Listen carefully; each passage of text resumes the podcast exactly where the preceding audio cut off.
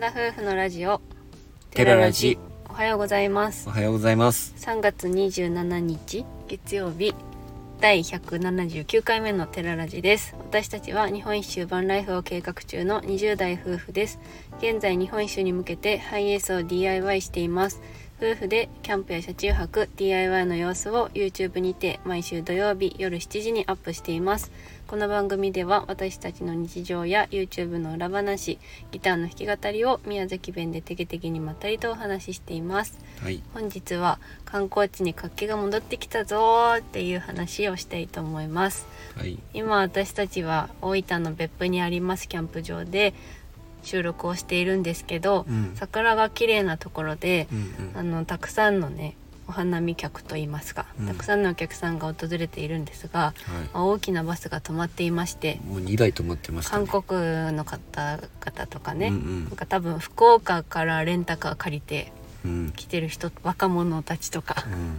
外国のお客様が増えているなという感じを見て取れました。やっぱコロナ禍が解放されてからこれが普通なのかって思うとねなんかすごい多く感じるけど、うん。今まではこうだったんだなっていうのはすごく感じた。ね湯布院の方も通ってきたんですけど、本当なんかようやくって感じの雰囲気で、まあ、うんそこで思ったのが、やっぱりこういう九州って、九まあ、九州だけに限らないけどアジア系の人多いな みたいな、日本人よりかはねやっぱ外国の方々のアジア系の人たちがいっぱい来てるよね。多いよね。ツアーとかが組んであるんだろうけどまさにバスはツアーの人たちやもんね。本当になんか前の風景戻ってきたわっていう感じがしました、うん。あの口紅が真っ赤になられたね外国のこうマダム的な方とか見るとああいるいるみたいな。うん感じもありつつやっぱこう人混みに慣れてないっていうか一時の間人混みの中に行くことも減ったからそうだやっねぱそれを見るとなんかその感染が怖いとかいうよりかも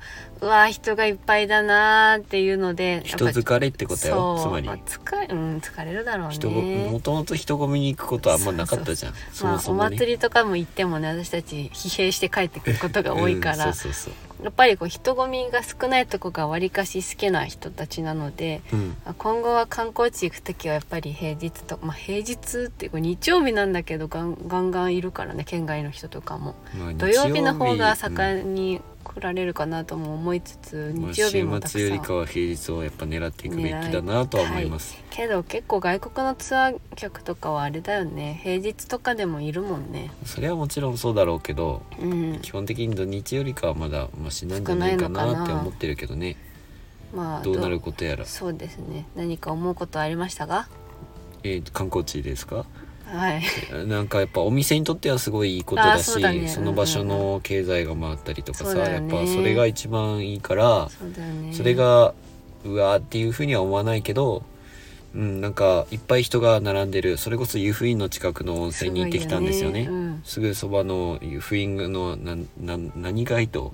湯布院街道っていうんだっけ？ガイドの名前までわかんないけど本当に湯布院の中っていう感じだね、俺らも何回も行ったことがあるところなんですけど、うん。そこの近くの温泉行ってもう車で行ってるとお客さんがもう左右にねいっぱいそうなのよ。そこはそんな感じよね。そこあの辺やっぱ道が狭いからちょっと怖かったっていうのもあるし。そうハイエースじゃなかった。まあ言うてるラブ4だったけど前は、うん まあ似たようなもんだけどたようなもんだねけどね。やっぱりうん怖いよね、ハイエースのいいところは、まあ、話それるなそれは言うと。ハイエースはまあとにかく前があの長くないから運転しやすいのが一番良くて、意外とああいう時に運転しやすいっていうのも小ある。回りが効かないからね。それがちょっと大変。効かないからまあそれ後ろが長い分前は短いけど後ろが長い分、小回りすると危ないじゃあない、確かにね。うん、それはありますけど。あとそのお店の話でふと今思った思ったっていうかうん。走ってて思ったのが前なかったお店とかがやっぱり増えていたりとかもちろんそのコロナ禍になってお店が閉店してしまった頃もたくさんあると思うんだけど、その分新しいお店も増えてて、うん。まあ知らないお店だったりとかやっぱ現代風のおしゃれなお店がうん。増えているなという感覚でしたね。まあでそれはそうだね。うん、でどこのお大分店駅うん。とかにもいたんですけど、その時にやっぱ若者がたくさん来るからかあの甘いスイーツ系のものとかがさ、うん。たくさん売ってたわけですよ。甘いスイーツ系のもの？甘いスイーツ系のもの、うんうん。うんまあスイーツ系のものとか、パンとかさすごいいっぱい並んでたわけ。うんだからそういうのを見るとさ欲に、ま、負けちゃうなって思ったわけ。ああいう観光地とか人がたくさんいるところって、やっぱりそういう美味しいものだとか目を引くものがたくさんあるわけじゃないですか、そんなのに目を引引かれてちゃダメだなって自分思いました。それこそ今志高湖キャンプ場にいるんですけどもうん。志高湖キャンプ場もなんかアメリカンドッグとか肉巻きおにぎりソフトクリームっていうのが多いんだよ。あってもうお客さんがやっぱいるとさうん。うわ食いてえってそうなの。今それこそ今ちょうどお腹が空いてるんだよね。そうなの。そういった関係上食べたくなっちゃうから誘惑に負けないように頑張らないといいやけないなと思ってます。本当にそう。外に出てるとたくさん誘惑があるからね。途中に見つけたラーメン屋さんでさえも、うわなんだろうなラーメン屋さん気になる入りてえとかさなっちゃうのが不思議なことなんですけど、うん。まあ、そういう誘惑に負けずにはい。できるだけ人混みはそういう面でも避けつつうん。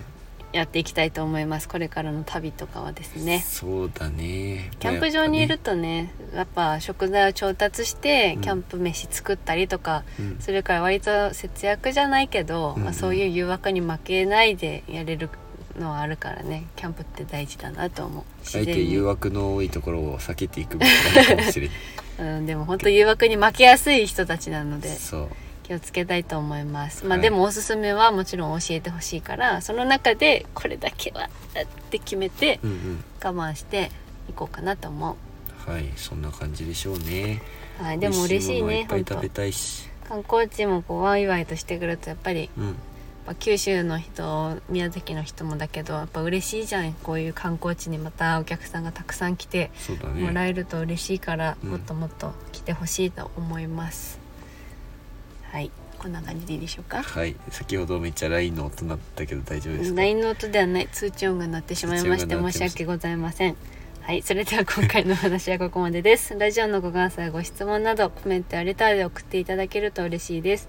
インスタグラム YouTube の配信も行っておりますのでご興味のある方はぜひ概要欄からチェックしてみてください。はい。本日も最後までお聞きいただきあありがとうございました。それでは皆さんいってらっしゃい。はい